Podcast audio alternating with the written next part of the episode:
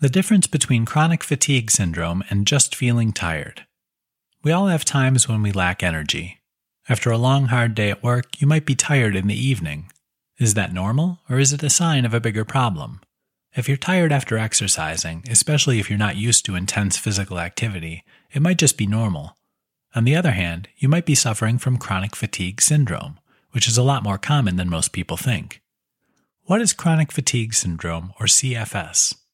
With the word fatigue in its name, it's easy to understand that CFS is an energy problem. This is an issue for more than 800,000 people in the United States, according to a four year study out of Wichita, Kansas. Women seem to be much more susceptible than men, almost four times as much. The bigger problem is that this is almost always an undiagnosed condition.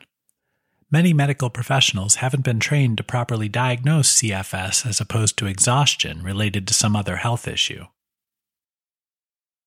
The American ME and CFS Society reports that only about 16% of people with this illness have been diagnosed.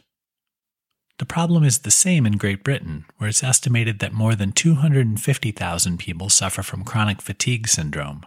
Statistics from the Netherlands, Africa, Japan, Australia, and Canada show that this is definitely a global issue.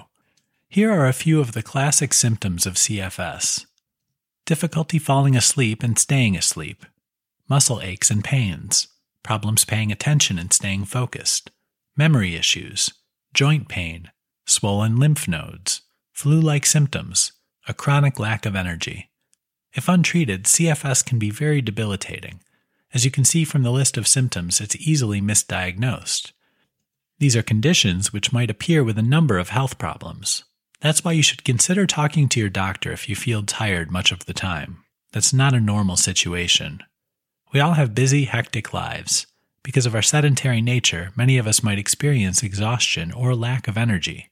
That can certainly be normal when you consider modern lifestyle habits.